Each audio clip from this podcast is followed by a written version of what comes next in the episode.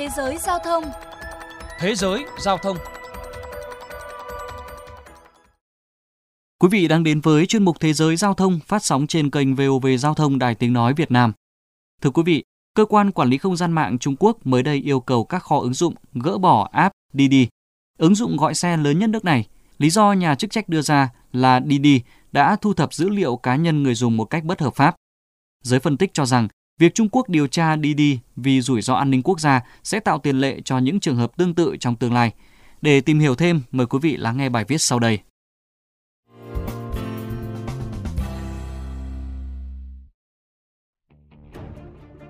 Cơ quan quản lý không gian mạng Trung Quốc vừa yêu cầu các cửa hàng ứng dụng, bao gồm cả App Store của Apple và App Gallery của Huawei, gỡ ứng dụng dịch vụ gọi xe Didi Chuxing vô thời hạn cho đến khi được phê duyệt trở lại.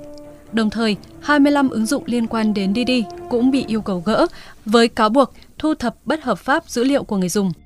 Wang Xixin, giáo sư luật tại Đại học Truyền thông Trung Quốc cho rằng, những công ty như Didi sở hữu rất nhiều dữ liệu quan trọng về hệ thống đường xá, phương tiện giao thông cũng như thói quen người dùng. Loại dữ liệu này có liên quan mật thiết đến an ninh quốc gia. Việc điều tra Didi có thể là khởi đầu cho một chiến dịch giám sát mới đối với các công ty Internet của Trung Quốc. Đồng quan điểm, Jai Wei, giáo sư luật tại Đại học Khoa học Chính trị ở Thượng Hải nhận định Trước đây, luật an ninh mạng chỉ tồn tại trên giấy và chưa được thực thi nhiều. Vụ việc của Didi sẽ đặt ra tiêu chuẩn cho các trường hợp tương tự trong tương lai. Theo giáo sư Jai Wei, nhìn bề ngoài đây chỉ là cuộc điều tra an ninh mạng thông thường nhưng cũng liên quan đến vấn đề bảo mật ở nhiều khía cạnh.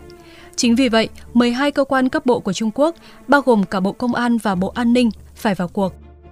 Nathan Rusford, luật sư an ninh mạng tại công ty Dow cho rằng, trong tương lai, các công ty như Didi sẽ lọt vào tầm ngắm bởi lượng thông tin cá nhân dồi dào và dữ liệu nhạy cảm mà họ thu thập.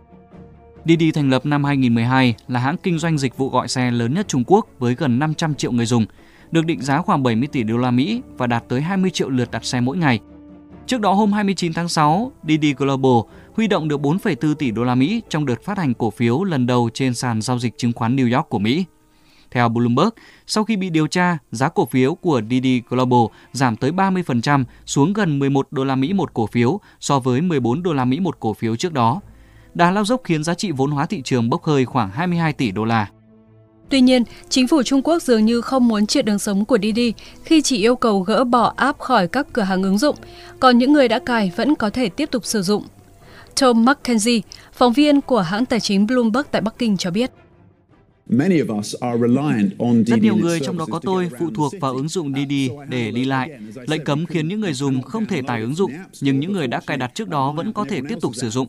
Đây là tin tốt cho khoảng 500 triệu người dùng ứng dụng này tại Trung Quốc. Vụ việc Didi bị điều tra vì thu thập dữ liệu của người dùng đang làm dấy lên nhiều cuộc tranh luận.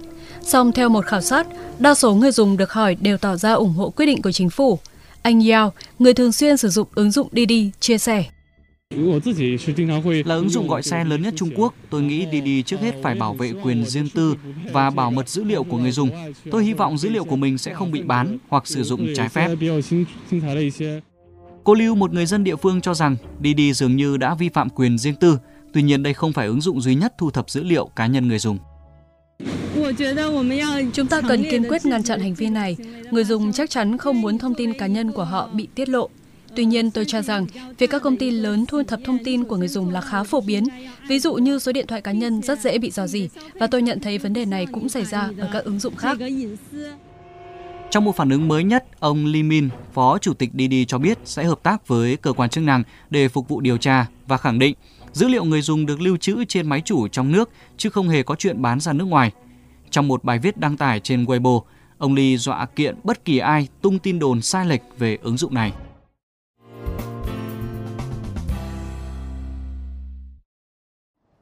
Quý vị và các bạn thân mến, không chỉ phổ biến ở Trung Quốc, Didi còn hoạt động tại 15 quốc gia khác bao gồm Nam Mỹ, Nhật Bản, Úc, Nga và Nam Phi.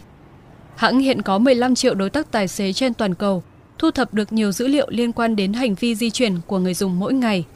Được biết, Didi dùng một số dữ liệu này cho các hoạt động phát triển xe tự lái hay là phân tích tình trạng giao thông. Năm 2018, nhiều người Việt Nam bất ngờ với sự xuất hiện của một ứng dụng gọi xe có tên là Didi.